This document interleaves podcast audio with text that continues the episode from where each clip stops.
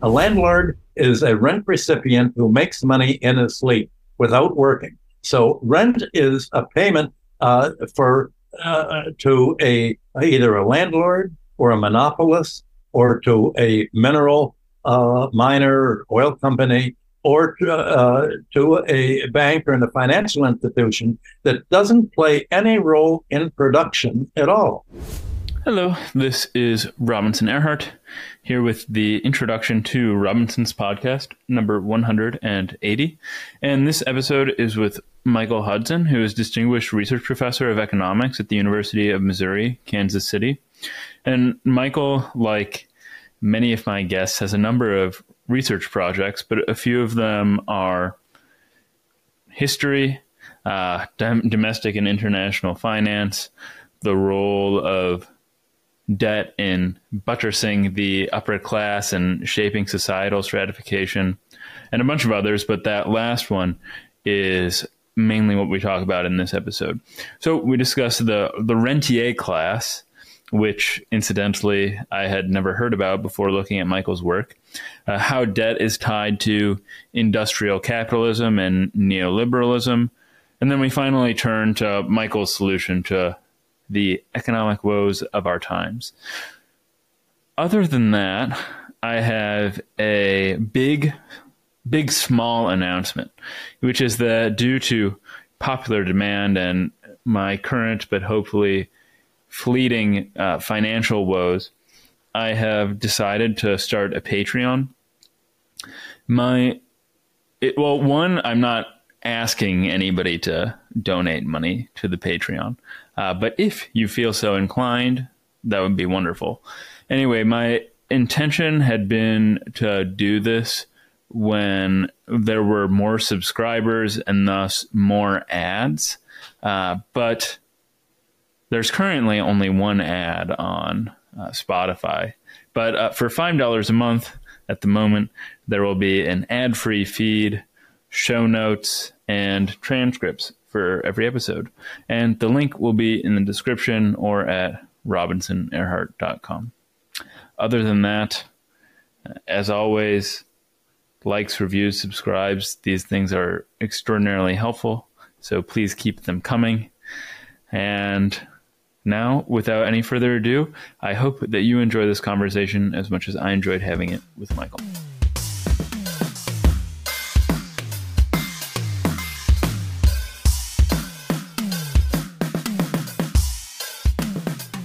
I am from Chicago, and when I saw that you went to the University of Chicago Lab School, which I know quite well, and then the University of Chicago, which I also know quite well. Uh, when the Chicago School of Economics was promoting the free market and probably in its heyday, I immediately found myself wondering when you're in this environment, how was it that you, came, or when was it that you came to believe that what, as you put it, was ostensibly a libertarian ideology was in fact becoming a tool for financial interests to manipulate the government and cheat the 99%. I was there from 1955 to 1959. I never went, I never knew anything at all about the uh, economics department, didn't know anybody there. Uh, on one occasion, uh, I met somebody at a party who wasn't the business school, and uh, he was very awkward. Uh, some uh, he was some girl, uh, and uh, asked asked for her phone number, and you could see she didn't like him, and she gave it to him. And then um, Aaron, he'd sort of this was I think at Deutsch Tisch German table, so I knew him from the German group there uh, and my degree was in Germanic uh, uh, history and philology, uh, actually. And uh, he said, you know, that that girl was really stupid, so attractive, but so stupid that she didn't even know her phone number. And I said, what do you mean? She said, well, that was the phone number of the fire department. he didn't get it, but he was being set up. Uh, and that's the only uh, that was my first introduction to how uh, uni- free, mar- free market economists uh, think. They take everything on the surface. There's no uh, understanding of uh, the structure and back of it all. Uh, but I never knew anybody from the business school. My uh, interest uh, certainly was not in Chicago economics. Uh, I uh, the reason I took German uh, was because the German teachers were in charge of all sorts of other departments. Uh, uh, Harry Yolas was in charge of the comparative lit- the history of culture department. Uh, and that really was what I wanted to study. History of culture enabled me to take any course I wanted, cafeteria style. So I was taking art history and uh, uh, I was studying music at uh, DePaul University and Roosevelt simultaneously. Uh, and uh, there was Germans were in charge of the comparative literature department. So uh, that just meant I could take everything uh, cafeteria style, basically. And uh, uh, my contacts were largely with uh, uh, humanities professors, literature professors, historian, his, history. That was what I was studying. Nothing about economics. I never had an, any idea at all of studying economics until I came to New York in uh, 1960 61. Mm-hmm. Yeah, that was a, a better and a, a funnier answer than I, I'd bargained for. So, was it then your time at NYU that opened you up to the alternatives to praising the free market without looking at a, a deeper level? No, uh, they didn't discuss uh, free market either. Uh, we were told some. Uh, I, I, had uh, one of the uh, stupidest uh, professors I'd ever had. Uh, Stephen Rusius, who was teaching uh, uh monetary theory, and uh, he was just uh, sort of a, a, a neoclassical neoliberal, and everything he said was wrong. I I got a C plus in the money and banking course because he was uh, the question uh, was supposed to be about Hyman Minsky, uh, who at that time was not known for what he later became known for, for modern monetary theory. But I, uh, this was in 1964, uh, no, 63, when he'd written something about savings banks actually aggravating the financial cycle because his theory was that savings banks put some of their money, uh, their savings, into commercial banks. And his theory, abstractly enough, was that the commercial banks would lend out into the regular economy, personal loans, mortgage loans, etc. Uh, what he didn't, what uh, the prophet, neither uh, Minsky nor the professor knew, was that I worked for the central bank for the savings banks, the savings banks trust company uh, for uh, three years from 19, I guess, maybe two years, 61 to 64. And all of the uh, uh New York State 135 savings banks kept all of their uh, uh, reserves in this savings banks trust company, which invested it only in bonds. including World Bank bonds, government bonds, but didn't make any loans at all into the general economy. That wasn't what it was set up for. Uh, so to think that yes, here's a saving a uh, a commercial bank, it it must act like the other other commercial banks. Uh, that's and uh, that's called correlation without causality. Uh, and uh, said that I didn't understand the theory, uh, and that reality had nothing to do with theory. That I was there to learn theory, not reality. and that was my introduction to banking and monetary theory. I the, the good thing about NYU was uh, it didn't want my brain. All it really wanted was my money uh, to pay for the tuition. I tried to take all 20 courses in the one semester, but they were very hypocritical and insisted that I couldn't understand. Uh, the understanding was slow and would take, uh, you know, one year for the MA and two years for the PhD, not realizing that uh, you can compress nothing into nothing, uh, you know, just as well as three years into nothing. Uh, so basically, uh, uh, I I got my degree, the union card, because at that time I was working first in the savings banks and then in 1964 in, in December on at Chase Manhattan. Well, one question that I wanted to ask before we get to the meat of your writing, and particularly your book, The Destiny of Civilization, is how you think of or define debt and debt inflation. And since debt is so vital to what we'll discuss, I thought it would be a good idea to determine to what extent this is a, a term of art for an economist that has more nuances than it does in our colloquial usage. I don't think I've ever used the term debt inflation. What does it mean? Oh, well, that's why I was asking you, but I think it's in the book. But debt inflation is the increase of debt over time. That I think that I call that the exponential growth of debt at compound interest. Uh, and uh, I thought we were going to talk about killing the host. It's, it's okay if we don't.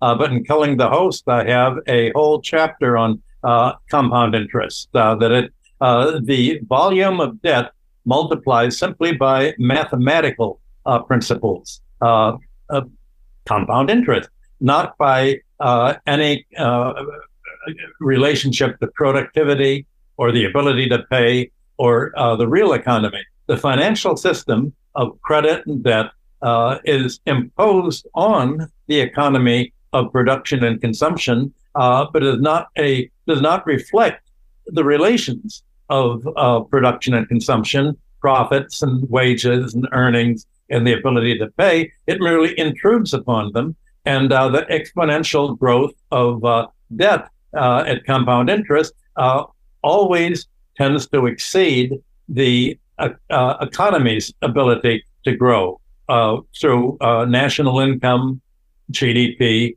or the ability to pay, uh, which goes up and down, whereas compound interest does not have a downturn. It just goes upward steadily. Uh, and one of the reasons that economies turn down is because the debt overhead grows so much that it, uh, uh, it deflates. I talk about debt deflation, not debt inflation. And the term I use again and again is debt deflation. And that is that paying uh, creditors, paying debts to the financial sector removes uh, purchasing power from the, uh, the uh, consumer spending and from uh, corporate spending on uh, industrial capital formation. So we have debt deflation, there's credit asset price inflation, very often debt finance, but asset price inflation is achieved at the cost of debt deflation. Hmm. Is is this this concept of debt deflation and credit inflation what contributed or something that contributed to the housing market crash a decade or so ago? Yes. And in fact, uh, when I was uh, at the Savings Bank Trust Company, my uh, job uh, was to trace uh, deposits and and mortgages because savings banks were supposed to lend all of their money out to mortgages in a circular flow. Well, the deposit, uh, a, a, trend uh, for each each bank would be a zigzag, mm-hmm. and it would jump every three months when interest uh, interest on the accounts was credited. So the, obviously, people weren't really increasing their savings very much, but the increase came just from the accrual of interest that banks would pay out of the mortgage interest that they charged on uh, the loans that they made to, to home buyers. So I realized that as the uh, volume of savings banks uh, increase, uh, uh, assets increase, uh, they were going to recycle it, lend it out, yet more mortgages. And politically, the savings banks were advocating uh, more and more deregulation so they could make more and more mortgage loans. They wanted to loan outside of New York State. When I, I, got married, uh, my wife and her family had uh, been depositing at a local savings bank for uh, over 20 years. and you'd think that I would have qualified for getting a loan. but they said, the bank said, no, we can make more money by lending to Florida uh, where uh, interest rates are deregulated. And the demand is we're not really lending to New York City people anymore, to our depositors. So I, I thought, well, there goes the whole idea of mutual savings banks. That there's something mutual there. It's uh, and mutually antagonistic uh, savings banks. Uh, and uh, uh, I ended up getting the mortgage in Chase Manhattan uh, instead. since I was working there, it was fairly easy.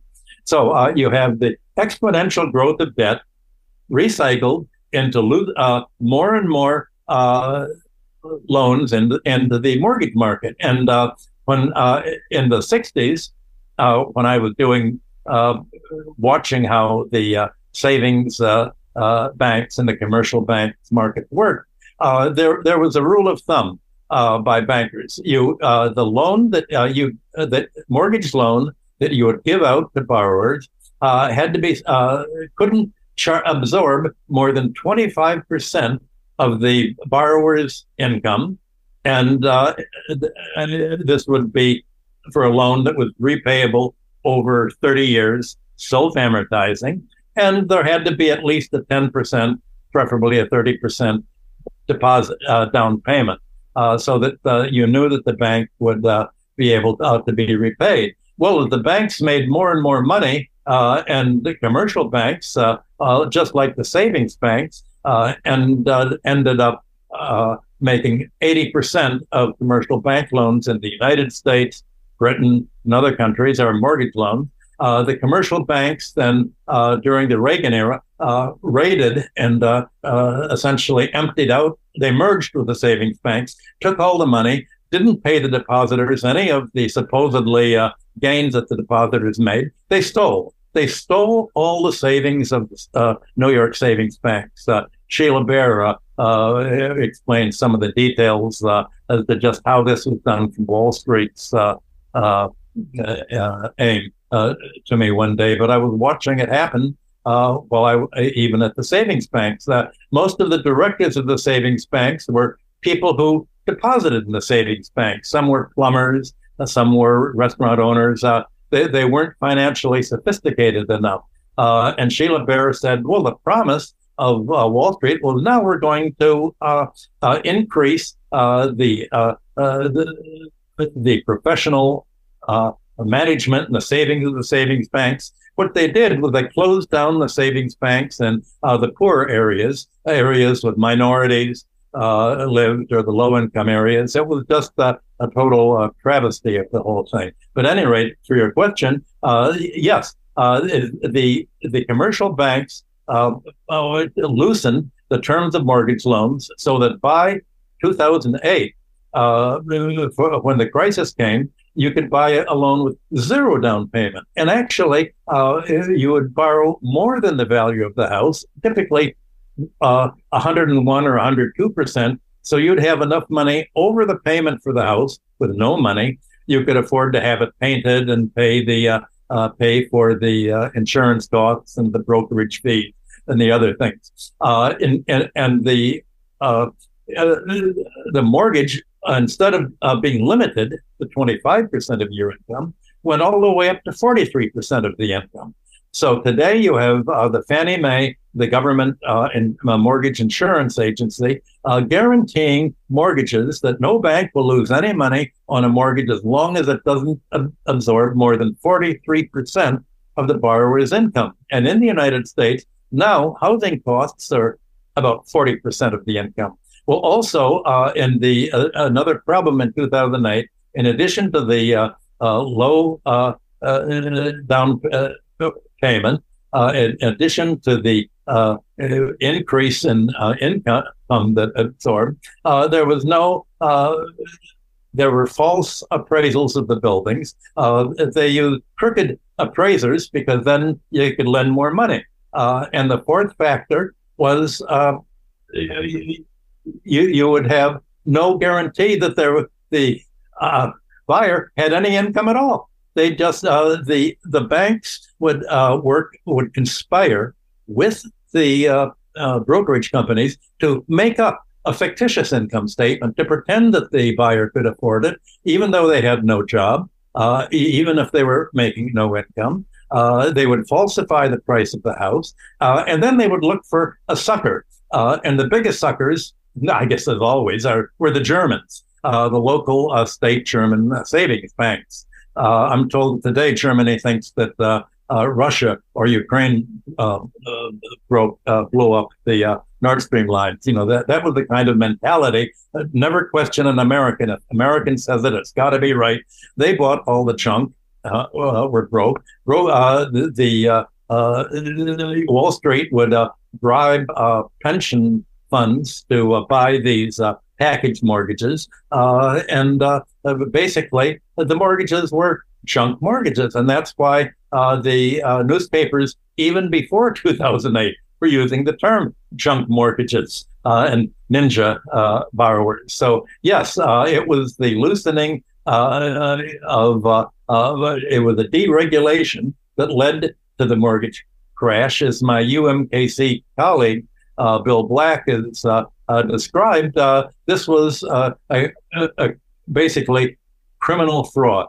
Uh, and Bill Black had uh, been uh, in charge of prosecuting the savings and loan fraud in the 19 uh, the 1980s. Uh, and what happened under uh, Greenspan was the much greater um, commercial banking fraud that nobody went to jail, but but there there Obama punished the victims. He punished the victims of the junk mortgages. He evicted uh, 8 million American families uh, uh, so that they would default, uh, creating a bonanza of uh, uh, purchase of buying distress sale buildings and turning America from a, a homeowner's economy into a rental economy. Home ownership rates plunged uh, as a result of the crisis. And that was the objective and remains the objective of the Democratic Party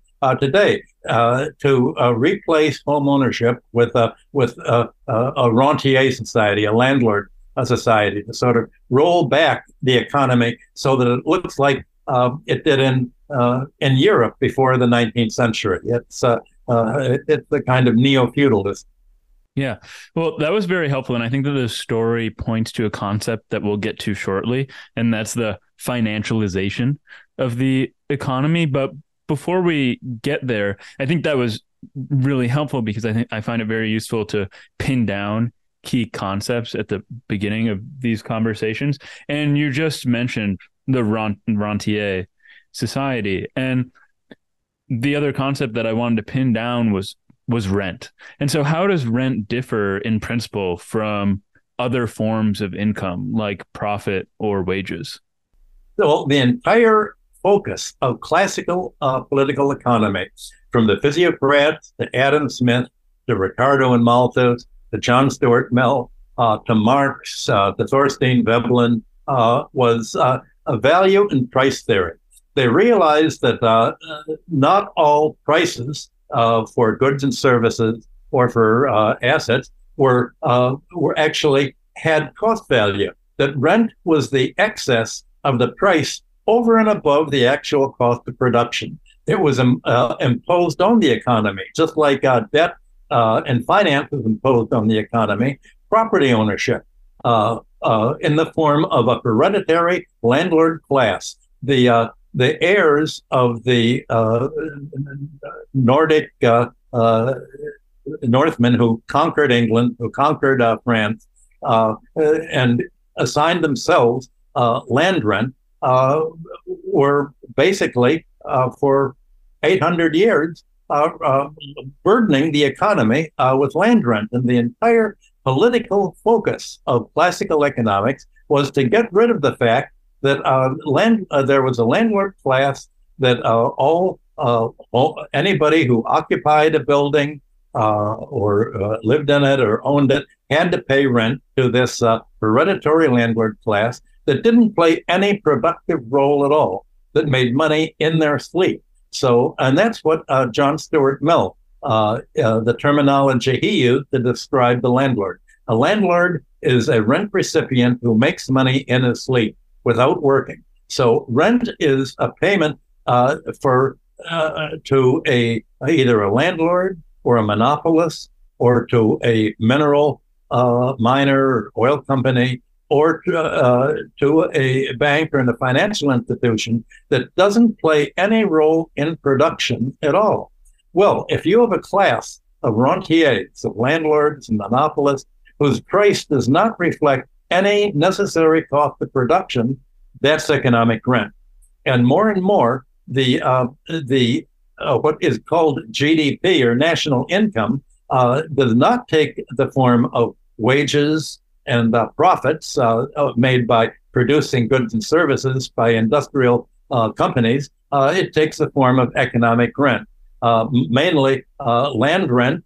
most of the increase in the cost of housing uh, and commercial property in the United States, the rising site value uh, of the land that's inflated by by uh, credit, whatever a bank will lend. Um, it is it defines the price. Uh, monopoly rent. You're having even the public, uh, the mass media in America called profit inflation.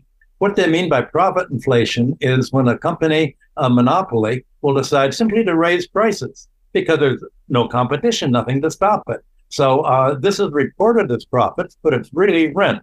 Uh, the problem is that since about 1890, uh, really for the last 130 years, uh, the uh, the economic statistics have stopped reporting rent.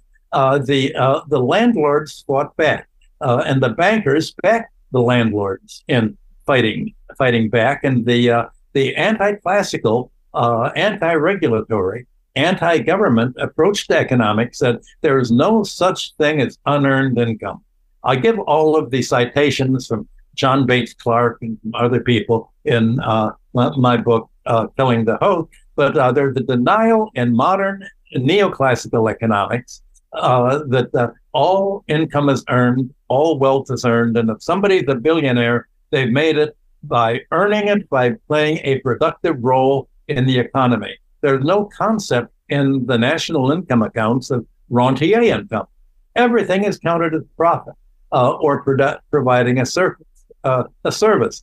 For instance, if you uh, uh you may wonder when uh, uh, right today, if you look at the statistics, you find people falling behind in their credit card accounts, and their credit card interest goes up from the normal 19 to 23 percent interest charge to over 30%.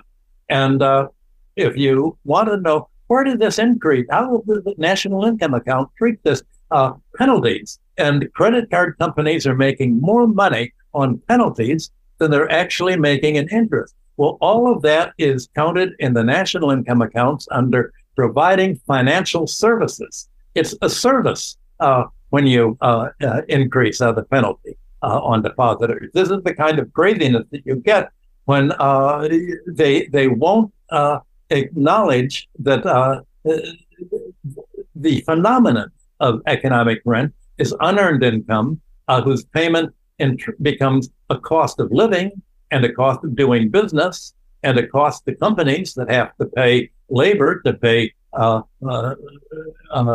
various forms of economic rent.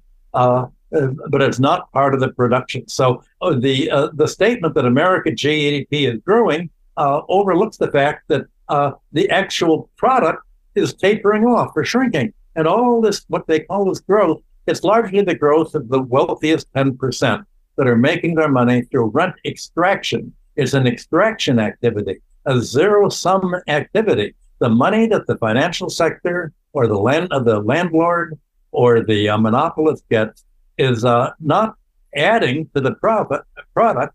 It's a transfer payment from the consumer or the renter or the uh, debtor to uh, the rentier at the top. So uh, our economic statistics pretend to be empirical, but they're not describing how the world really works at all. They're describing a kind of parallel universe. Hmm. Well, hopefully, I don't have the numbers wrong, but I believe that a few minutes ago, you said that in much of the 20th century, the structure of the economy in the United States was shifting back to a mode from before the 18th century and earlier. And this, of course, suggests that something else was going on in the 19th century when the Western world was also still capitalist. And people typically use the word capitalism, I think, as if it's a univocal concept. And I don't know it. Capitalism. No, Right. No, right. Uh, th- nobody. Uh, the word capitalism was uh, developed by uh, uh, the German Werner Sombart. Good. I was going to say that I don't know if this stems from the origin of the word, where it was just meant to reflect that some take capitals capital from others, or that some capital was used, but not cap. Nobody turned the idea of capital into capitalism. Mm-hmm. Or that, but but you quite. My point though is that you distinguish a variety of version of versions of capitalism that are not equal, and I think the right place for us to start is with industrial capitalism. And so, yes, that's what. Yeah. So, what was this system, and what was its purpose, if it can be said to have one? Well, what made uh, it was really Marx that described how industrial capitalism was an, uh, basically different from feudalism and from the ancient mode of uh, production. Uh, and capitalism uh, was, uh, Marx said, every era has its own form of creating a surplus, ultimately from labor. In feudalism, you serfdom. The serfs were tied to the land they had to turn over their uh, uh, uh, the crop to the uh, uh, to the landowner, to the local lord. The ancient mode of production was slavery and usury, but the capitalist mode of production was free labor. Labor could work and live wherever it wanted. wasn't tied to the land. In fact, it was driven off the land into the cities to seek employment as wage labor. And uh, the industrial capitalists differed from uh, the land uh, the landowners so uh, landlords and aristocracy who uh, were the, the uh, basics of feudalism because the industrialists employed wage labor to and to produce a product. the industrial capitalists would have, obtain the money to employ labor, buy capital, buy a uh, a factory uh, in order to uh, produce the goods. You buy machinery, buy the fuels to run the machinery. he would organize the economics of production to produce goods that he would serve at a higher price than it cost to employ labor and buy the raw materials and buy uh, uh, and uh, the cost of production. So Marx said that all uh, forms of exploiting labor were, in one sense or another, exploitative. Slavery employed it of antiquity uh, exploited labor by uh, just uh, giving it uh, the bare, bare minimum uh, of subsistence. feudalism exploited labor by just tying it to the land and taking what it produced. and this was purely exploitative. capitalism exploited labor in the sense that the yes, the capitalist made a profit by uh, employing labor, but the capitalist, unlike the landlord and unlike the slave owner, actually played a productive role in organizing production. The capitalist is who organized industry and made possible growth. And uh, as the American economists uh, pointed out, especially in the 19th century, they said the capital uh, an intelligent capitalist is going to realize that uh, high wage labor is more productive than low wage labor. So the intelligent capitalist is going to do two things. Number one, he's going to pay uh, labor enough to be healthier, uh, to be well fed, well clothed, and well well educated, so that uh, labor's living standards will be uplifted in capitalism instead of the feudal uh, ment- a rentier mentality of just, just pay them as little as possible and take all the profit. The capitalist had to be part of an expansion, but also the capitalist uh, didn't want to have to pay for uh, many of the costs that labor had. So the capitalist uh, wanted an increasing role of government. Outside of England, the capitalist wanted industrial tariff protection so that uh, the prices would be high enough so that domestic industrialists could afford to make the capital investment in uh, plant and equipment and, uh, uh in order to uh, rival that of England. Uh, that's what Germany did. That's what America did. protectionism. Secondly, they wanted the government to bear as many of what are now called the external costs of production as possible. As much of the labor's consumption that did not that the employer did not have to pay should be paid by government. So uh, uh, England, America, Germany, all the uh, uh enlightened capitalist economies said, well, we're going to want government to provide certain basic needs uh, that are not monopolies, like public health. Uh, and it was the conservatives, it was the capitalist class that was really fighting for this. Uh, in England, it was uh, Benjamin Disraeli uh, that advocated health. Health is everything, and advocated public health uh, for England. much better than you get today's Thatcherized public health system. another thing would be education. America was laid out geographically in terms of school districts, where each district would finance uh, its own public education. Uh, the government uh, in Europe, uh, especially, would uh, treat any uh, in, inherent monopoly as something that the government should produce because the government would provide this, the, these services not at cost, but either freely, like education or healthcare, or a subsidized rate. So the governments uh, in in Europe uh, would have public uh, organ, public uh, telephone system, public communication, public transportation, public water and sewer. Every every industry that could be monopolized uh, uh, was held to be appropriately in the government, so that it would minimize the cost of living, and by minimizing the cost, the labor of having to pay for health care and education and uh, basic needs, uh, they would minimize the cost of doing business to the employer and to the economy. So Marx said the uh, tendency of industrial capitalism, uh, the law of motion of uh, industrial capitalism was to move towards socialism, to evolve towards an increasing uh, role of public capital investment.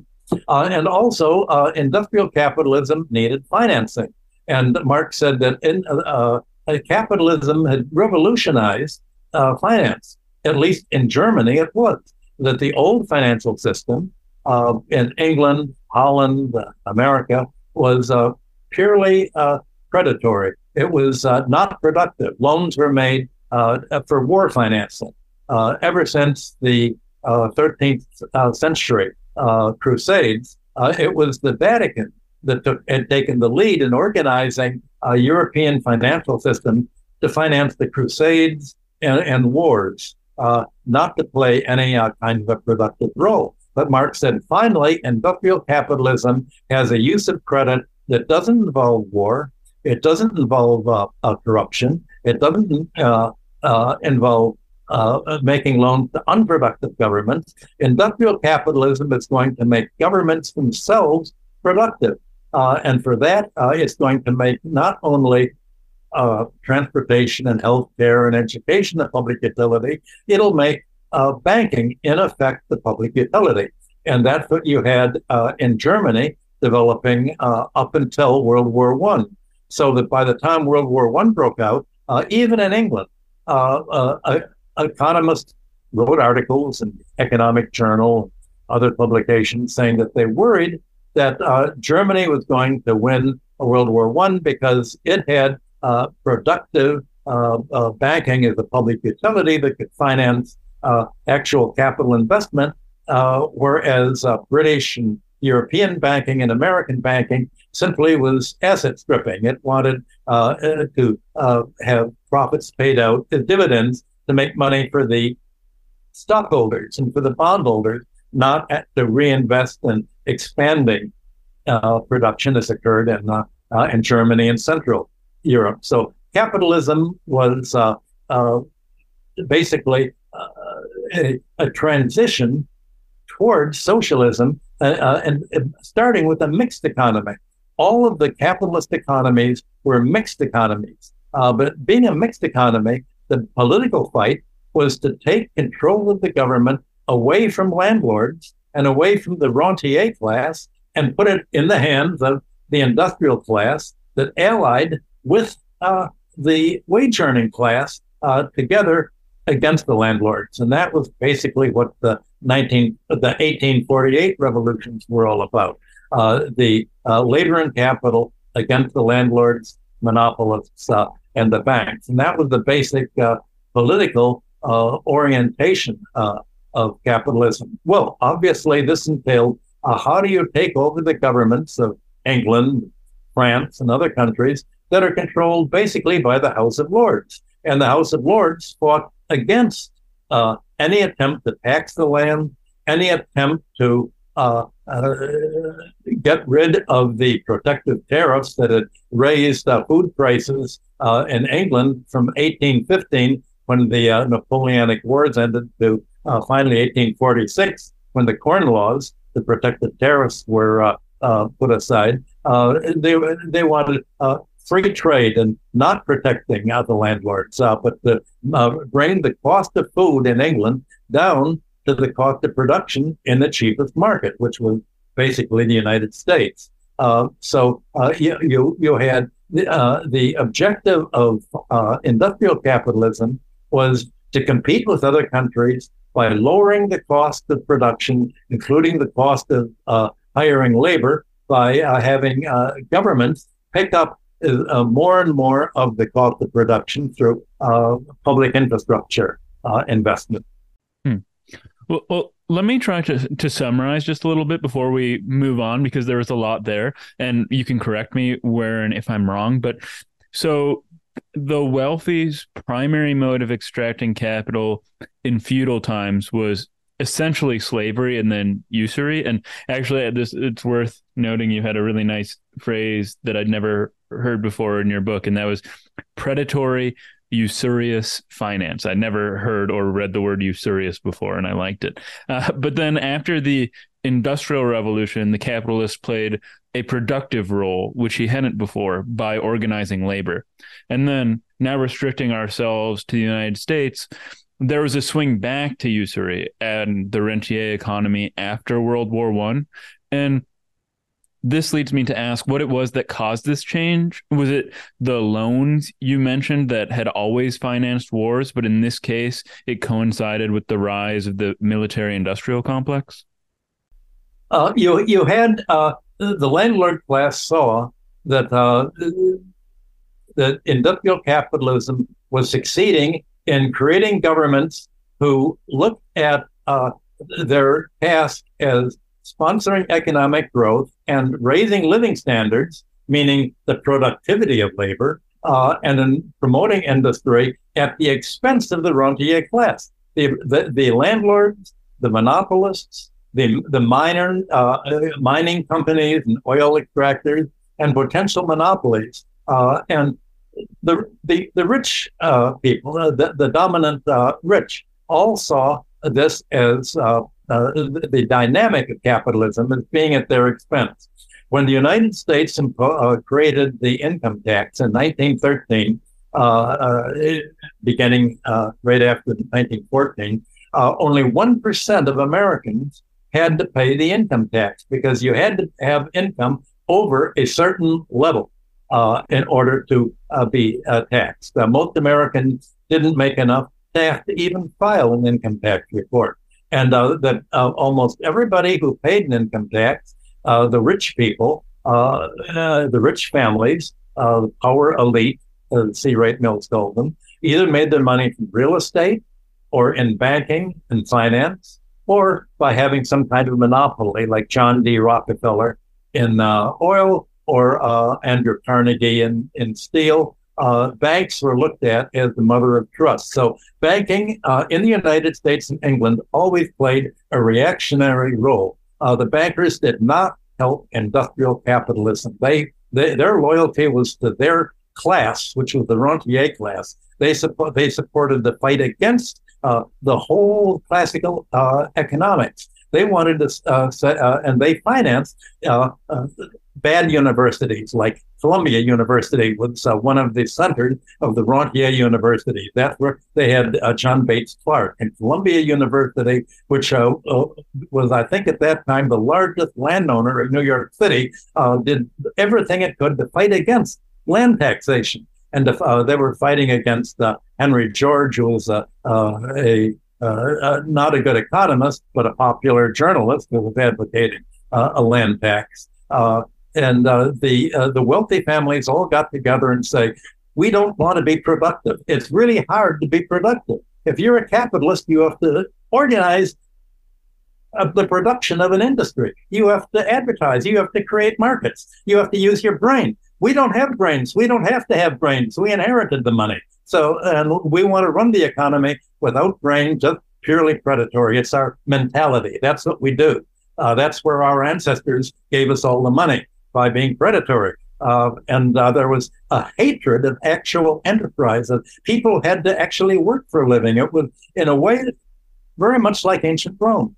Looking, uh, uh, if you may, if you're an aristocrat, you didn't want to dirty your hands by actually making money and playing a productive role. You wanted just to live off the fat of the land, uh, to be a parasite. and that's what the rich want to be. It's not that they, they don't want to be called parasites, but they want to be parasites. Uh, they want to call themselves uh, the most productive class uh, that they're in, but they're the most uh, predatory class, and they play no role in production. And actually, by increasing uh, their gravitization of uh, land rent, they they are responsible for deindustrializing the American economy and now the European economies as well. So that basically that I hope that answers the question. Mm-hmm, it does.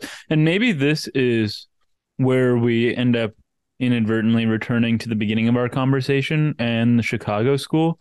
But in connection to everything we've just been discussing, how do you think of the phrase neoliberal ideology? And if I'm right to interpret you this way, why is it in fact antithetical to the free market and instead favorable to the wealthy rentier class that we've been discussing? Well, the the word neo very often is uh, uh, antithetical. It was Thorstein Veblen who coined the word neoclassical. And you think, what does neoclassical mean? It sounds like the new, uh, you know, they're saying, are they saying what the classical economists said? And what Veblen actually meant was, no, it's the opposite of classical economics. It was the new uh, mainstream. It was the new uh, official uh, economics. Uh, what was neo was the status of this anti-classical economic. So neoliberal is supposed to be, you know, you used to think of liberals as being for public uh, infrastructure investment and socially productive, but neoliberal, it, it's really uh, uh, neo-feudal or neo-fascist. Uh, neo neoliberal means the opposite of everything that uh, the free market meant to the classical economics. To the, cl- the classical liberals, were the physiocrats, Adam Smith, on the classical economics. And what they wanted to do was free the economy, meaning free markets, from economic rent. They wanted freedom from predatory uh, taxation, from predatory landlord rent, from predatory monopoly rent, from uh, predatory uh, finance. Uh, that was their their neoliberalism was to actually free economies from unnecessary cost of production unnecessary expenses of labor uh, and industry. Uh, but uh, today, neoliberal means uh, anti government. Uh, neo- neoliberal in the 19th century was against governments controlled by the landlord through the House of Lords in England and their counterparts in other countries. Neoliberal today means again against product. Pro, productive government. Uh, again, any kind of government regulation. Neoliberal means don't uh, don't tax uh, uh rentier income, tax labor and capital, tax income earned uh, per, uh, industrially or productively, but don't tax parasitism because we, are the parasite class and and we're against government taxation. We're against government regulation. Don't have anti monopoly laws. Let the monopolists make money. That's how we make money We're the financial class. Uh, so uh, neoliberal means dismantle the whole edifice of government that's been put in place over the last two centuries and replace it with uh, uh what they call a free market, meaning a, a market without uh, any government uh, active role at all, a market of central planning. Neoliberal means centralized planning shifted away from uh, Washington and other cap- political capitals into the financial center, uh, away from Wall from Washington to Wall Street, away from London's government to uh, uh, the city of London, uh, and in other countries away from their industry towards the uh, international uh, banking. So neoliberal means the exact opposite of to them. A free market is a, um, a market where the wealthy people are free to do whatever they want to the renters, to the consumers, uh, to the debtors, and exploit them without any government interference with their extraction and predatory behavior. Mm-hmm.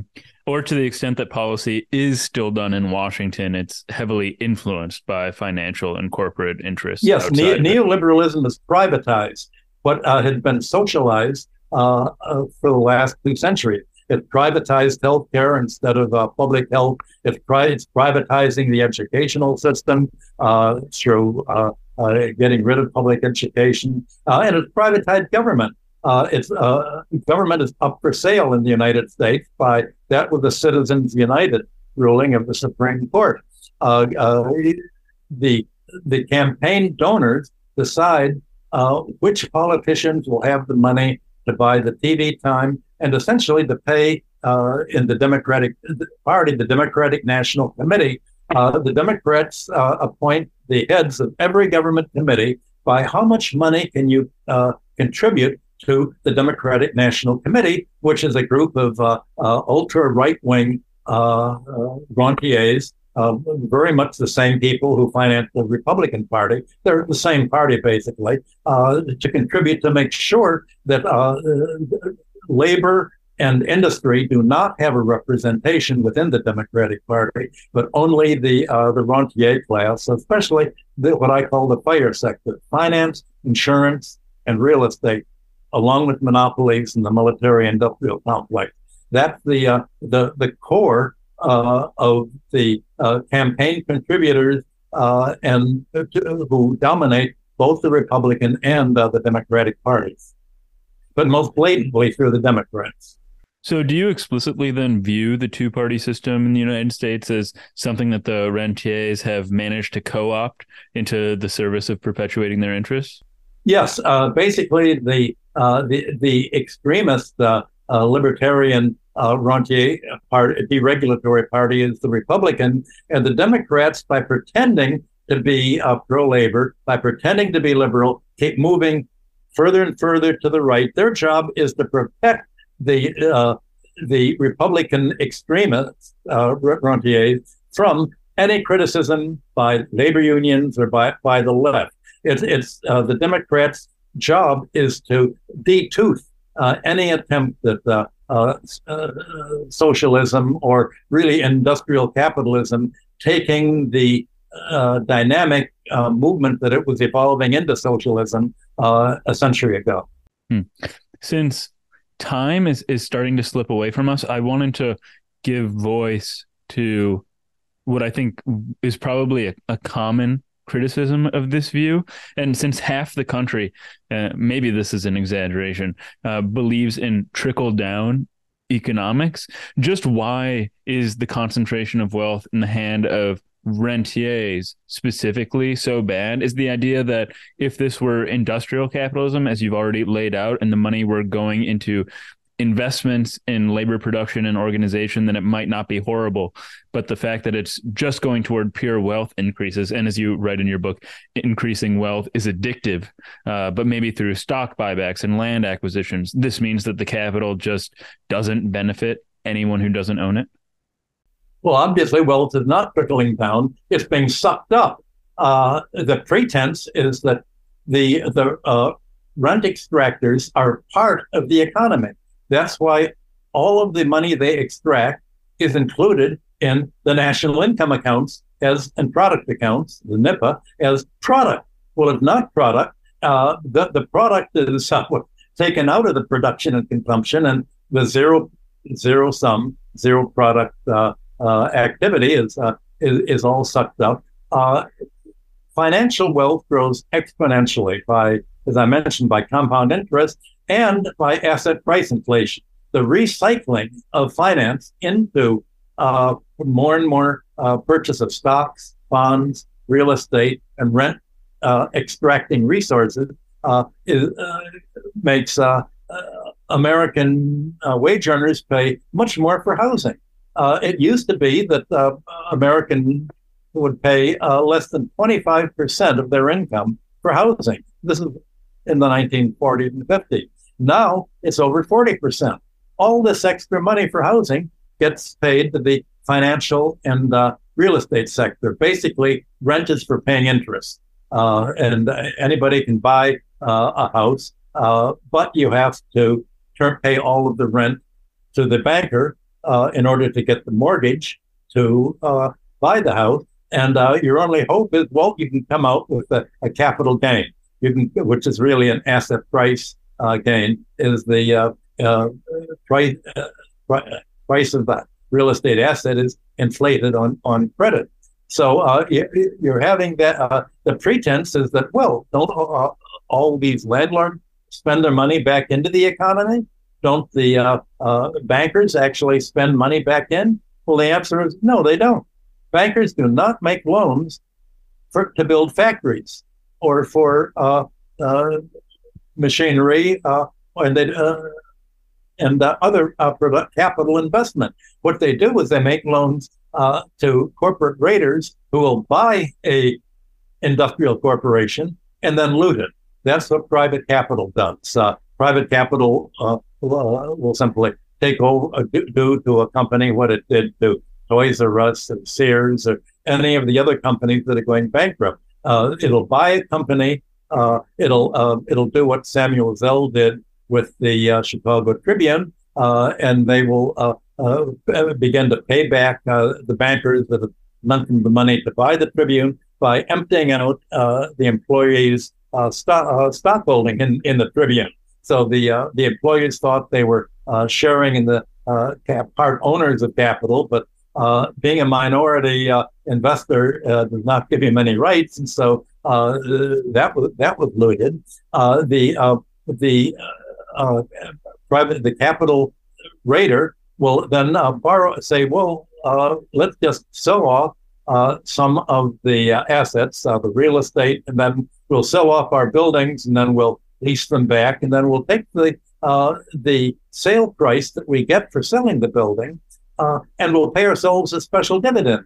As in, uh, and uh, all of a sudden, uh, they'll pay themselves the dividend, and the company will now uh, have to begin paying rent to the uh, party that, to whom it sold the building and is then taking a lease back on. Or the capital investor will go to a bank and say, well, look, here's what we're going to raise our prices. We're going to make the profits. Make us a loan again, and we will promise to pay you this scheduled flow of rents and profits uh, from our uh, real estate and industry and monopolies and chemical companies or manufacturing companies. And so they'll take out a loan and then they'll use the loan proceeds not to increase the production, but to pay themselves a special dividend. And all of a sudden, the bank uh, it, has debts to uh, just about everybody that it's borrowed from. Uh, but uh, th- this money has not been spent uh, England right now has been going over the problem of Thames water. If you want to see how the process works, look at Thames water that with uh, Margaret Thatcher uh, decided to privatize. And the, the buyers of uh, Thames water simply borrowed money and they paid themselves uh, all the money that was borrowed. They just paid themselves the dividend. Uh, they they did not fix the pipes that are leaking sewage into the water systems beaches. They did. They didn't fix the pipes from leaking. Uh, they didn't uh, uh, really put uh, much investment in at all. And they uh, they their role is to destroy the English water system and loot it and leave it a mess, uh, and, while taking out a huge amount of money, pretending to spend the money back into the real economy. So the fact is, the money didn't trickle down from the owners of Thames Water or from the corporate raiders in the United States. That's why they're called raiders. Uh, that they pay themselves and uh, they then uh, will raise prices if they can. As I mentioned earlier, they call that profit inflation, and it's merely monopoly rent power. Uh, and the Biden administration right now pretends to be pro labor against monopoly, and it has uh, Lina Khan trying to fight monopoly, but it's fighting like hell uh, to prevent Google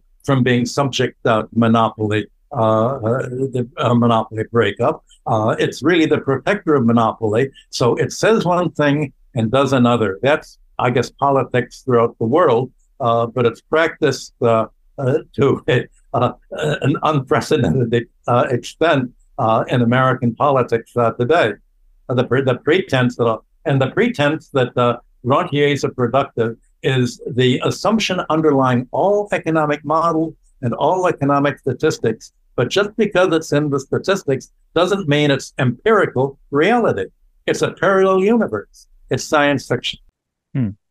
Well, setting the the rentiers aside for a moment, is China, which has been booming industrially for some time, and a region I know that you've done a lot of writing about is it an example of an economic situation where the wealth has and does trickle down?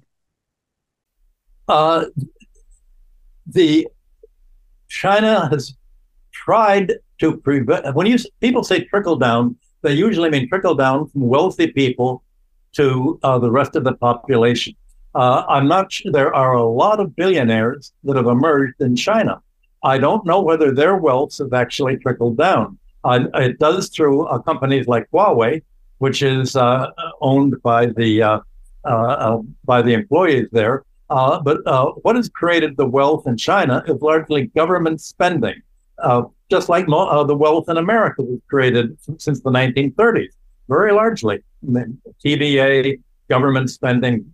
so the the assumption that if the economy is getting wealthier, it's trickling down uh, misses the point that, uh, that, most of the wealth is created by government uh, uh capital investment itself and by governments. Uh, and in China, uh, the money creation and central banking is a public utility, unlike the case in the West. many of when to the extent that China does have billionaires, this is not something that uh, is supposed to be uh, Marxist. Uh, you you do have people like Jack Ma who who became very very uh, wealthy by being an entrepreneur uh, and creating uh, uh, you know his company. but the government then said, well, you're going to really have to you know turn your money over to government to spend much more. the problem is that it, wealth trickles down from the wealthy Chinese to the extent that the government can lean on them to say, you know, you've got to do something with your wealth. Uh, uh, otherwise, uh, we're not going to let you keep, keep it or uh, make the kind of profits you've been making uh, in the past. So um, uh, China has China's government has really taken the lead in organizing industry, just as German and his government did in a mixed economy. China is a mixed economy. It's not a simply a a communist or a, a, totally socialist economy. It's a mixed economy. That was uh, what made it so much more productive than the Stalinist economy, the Soviet Russia. Soviet Russia didn't really have a private sector, so you didn't have private entrepreneurs developing new things. Uh, uh, the Chinese approach was let a hundred flowers bloom. Of course, uh, we're uh, we're going to let people see an opportunity to produce something that people need uh, to be a productive uh, and make a fortune. Uh, it has to be a uh, decent sized fortune. the problem that China is coping with now is so much of wealth in China is made simply on real estate and on real estate financing. How do they avoid this, this problem? That's what they're dealing with daily right now. But that's a different problem. Hmm. So, if the wealth of the poor has been produced by government in China and historically the same in the United States. How does this point the way to the key reforms that would need to be instituted to get, let's just restrict ourselves to the United States again, to get us out of the rentier economy? Well, if most uh, wealth is created by the uh, public sector, uh, suppose you're a predator looking at this and uh, you're thinking, oh, like uh, uh, the, the bank robber uh, but it, well, why do you rob banks? He said, well, that's where the money is.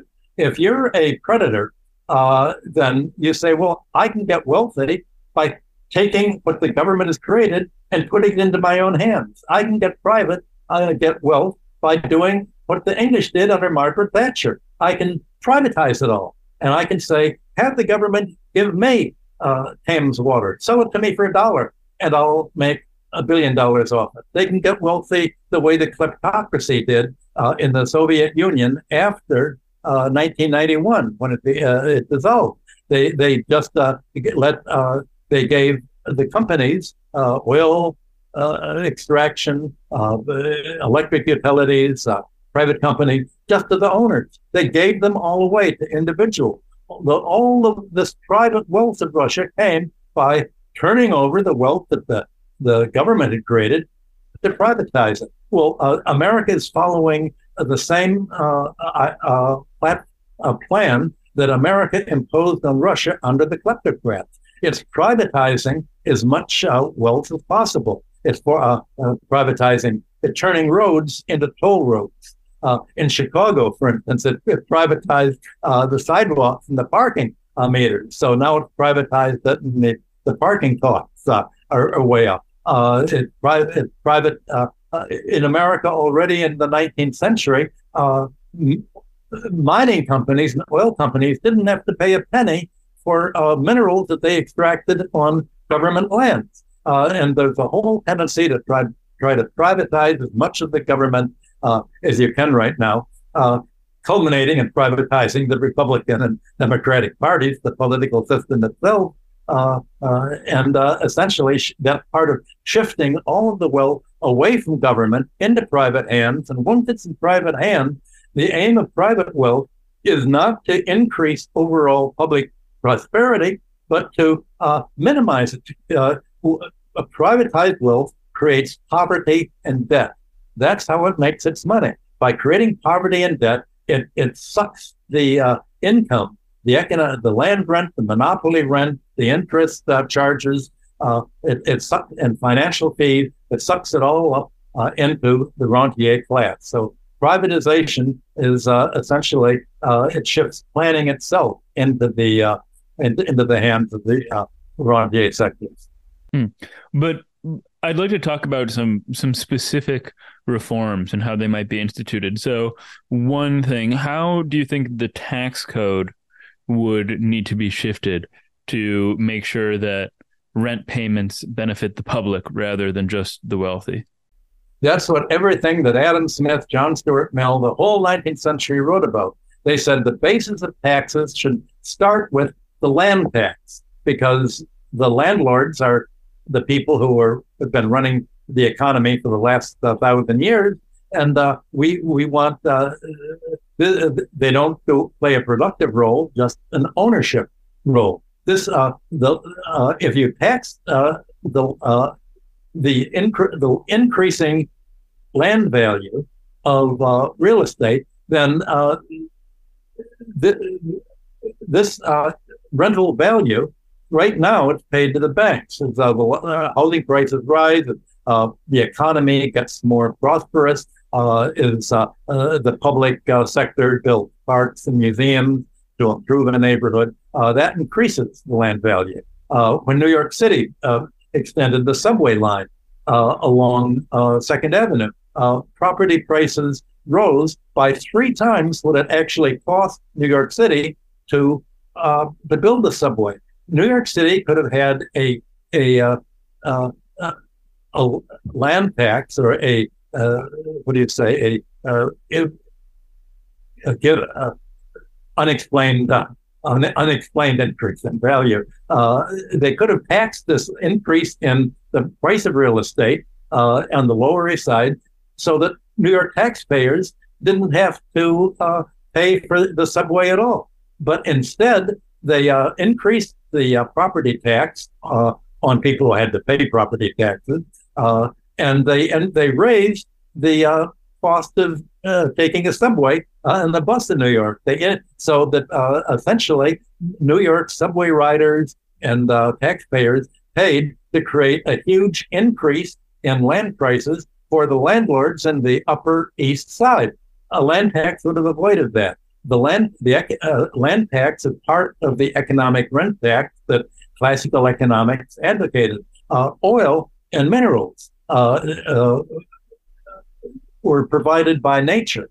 There was no cost of production there. So appropriating them does entail a cost of paying lab, uh, landlords, uh, paying uh, lawyers, and you have to pay a couple of assassins to kill uh, the local uh, people who want to protect uh, the the the environment. Now, a little bit of assassination, and you have to have an army to sort of put in a Pinochet for regimes that sort of hesitate to privatize. But basically, you, the mineral wealth should be the patrimony of a country and uh, uh, be taxed instead of sold, sold off to uh, for, uh, American and European investors uh, who don't pay a tax because they pretend they don't make any money from uh, the mining or, or the oil. And you'd, you'd, certainly either you would tax uh, finance, but that's hard to do because uh, the financial sector is basically uh, a criminogenic sector that avoids taxes. You have to you have to retake uh, natural monopolies headed by the financial sector into the public domain. You have to make finance and banking uh, a, a public utility. Now, ironically, it was the Chicago School in the 1930s the Chicago plan was indeed to have 100% reserve for commercial banks. You don't let commercial banks create any more credit because they create credit for predatory reasons, for corporate takeovers, for uh, increasing uh, uh, uh real estate price inflation. Uh, you you have the government uh, create the credit the government can, uh, uh, if you do have the local bank saying, well, uh, you know, we don't, don't have enough reserves to make a productive loan, we have a customer who wants to build a factory, the government will then uh, provide a deposit uh, in the bank to enable it to, within the 100 reserve system, uh, to lend out. The government will be the depositor of last resort in all of this. The, and this Chicago plan was what Dennis Kucinich was advocating in 2016. Uh, uh, and that was uh, was University of Chicago. That was when they still had an idea of what a free market really was uh, before they were all elbowed out by the uh, by the monetarists and the Milton Friedman and Hayek gang. Hmm. Well, so does that answer the tax? The, the tax system is really the key, and and public and retaking rent yielding resources into the public domain. Mm-hmm.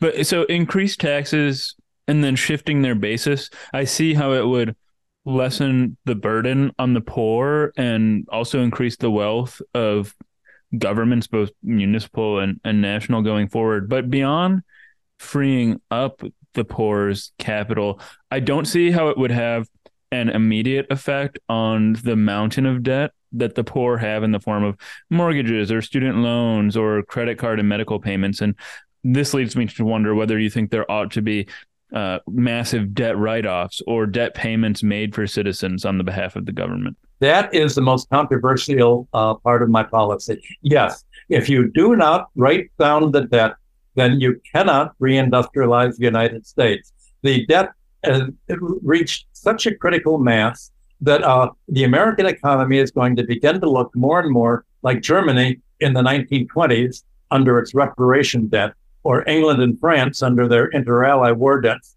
to the United States, uh, for which they depended on German reparation uh, to pay. Uh, there's no way in in which uh, this idealized free market economy can be uh, uh, created, a real free market economy, without not only taking away the property rights for rent extraction, but you have to have a clean slate.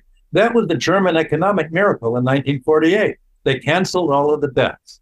It was easy for them to do politically because most of the debts in Germany were owed to the former Nazis, uh, and you were and nobody wanted them to have the money.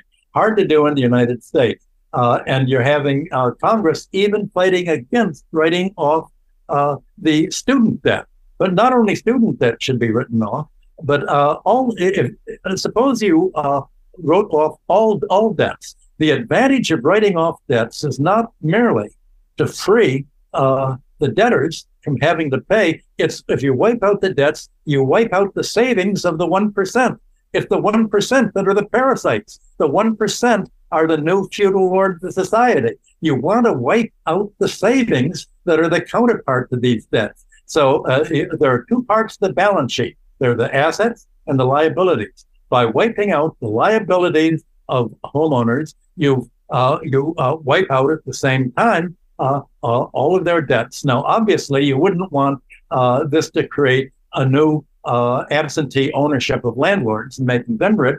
So the the debts that are written off for the mortgages and the houses would be replaced by a property tax that would absorb uh, not 43% of the uh, the homeowner's income, but let's say 20, 25%. You would you would re reset uh, the debt in proportion to the ability to pay. So by writing down the debts, uh, the aim of any reform to make an economy resilient has to lie in bringing debts back within the ability to pay. Uh, that cannot be done bit by bit. It has to be done in a quantum leap, uh, and that requires uh, certainly an intellectual revolution. And uh, given the fact that the 1% is now highly militarized and vicious, uh, it requires a, a, a, political revolution as well. And it may be uh, uh, in other countries of Europe, this usually is involved force.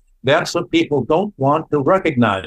That if you take, if you view the economy in the way that I viewed it, and the objective of economic reform is to get rid of economic rent, and uh, uh, the economic rent has been uh, siphoning off, uh, transforming uh, wages and industrial profits into uh, the interest payments and financial wealth of, of the creditors into creditor claims on the economy.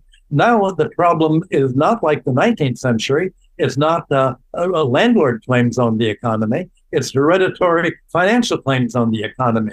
You have to do for finance what the 19th century did uh, for uh, uh, the landlord class. You have to get rid of the property rights of uh, finance uh, that have resulted in privatizing the financial and the banking system in a predatory, unproductive way. And that requires a debt cancellation.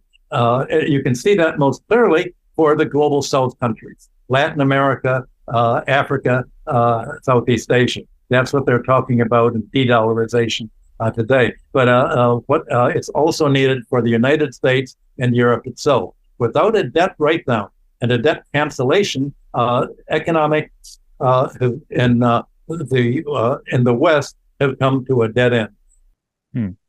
Well, all of this to me points to one question that you just you you briefly mentioned, and that's how can these issues actually be resolved? And so, if if powerful financial interests in effect control the government, as we witness through lobbying efforts all the time, and they would stand to lose tremendously if the government shifted the tax code the way you proposed and writes off debt the way that you've proposed, then what chance is there for change? Is the only realistic chance of a violent revolution? I mean, you just said force, but they're the same thing. Right. Well, uh, in the sh- short term, uh, this is not going to happen. But let's look, let's look ten or twenty years ahead. Suppose that the BRICS plus uh, China, Asia, uh, and uh, its uh, economic revolution that it's trying to bring to South America and Africa is uh, suppose that the United States and the West uh, see uh, the mixed economy, the socialist economy, is growing way ahead technologically, living standard, culturally. While uh, they're shrinking in the United States and Europe, uh, they will have the same choice that uh, Europe had. Somehow, Europe, despite being dominated by the feudal landlord class, ended up reforming itself and moving towards socialism up until World War One. Uh, it, it, was able to do it in the 19th century. That can happen again in the West. Uh, the, the revolutions and uh, after World War One were violent uh, in uh, uh, in Europe. Even the 1848 revolution was somewhat violent. the Paris Commune was violent. There will be some violence. basically, the United States is uh, at the root of violence. The United States has said, uh, is uh, the head of the CIA put it, we're Murder Inc. Uh, the United States said, we want, uh, the, the University of Chicago, free market, has made it very clear in Chile. They said you cannot have a free market unless you close down every university that teaches economics in Chile and replace it with us. You have to be willing to assassinate and kill every labor union leader. You have to kill every land reformist. You have to kill every university professor that says there is an alternative. You have to kill every progressive. If you're not willing to kill the uh, the intellectual elite of the population, if you're not able to have a mass murder such as we've organized in Chile, Argentina, and all throughout Latin America, uh, then uh, you're not going to have a free market, meaning a free for us to take whatever we want from the economy and smash it to pieces. Well, Michael, you have superbly, concisely, and also, I think, comprehensively answered all of my questions, and we really covered a, a, lot of material. So, thank you so much for taking the time and having this conversation with me. Well, I can see you prepared very well. You've uh, you you understood my writing and what I've been saying, so I'm very happy to have this uh, discussion with you, and I look forward to seeing it transcribed. Hold on. If you haven't subscribed, liked, commented, or reviewed, that would be so helpful. And if you haven't yet, you could also follow me on Twitter and Instagram at Robinson Erhardt.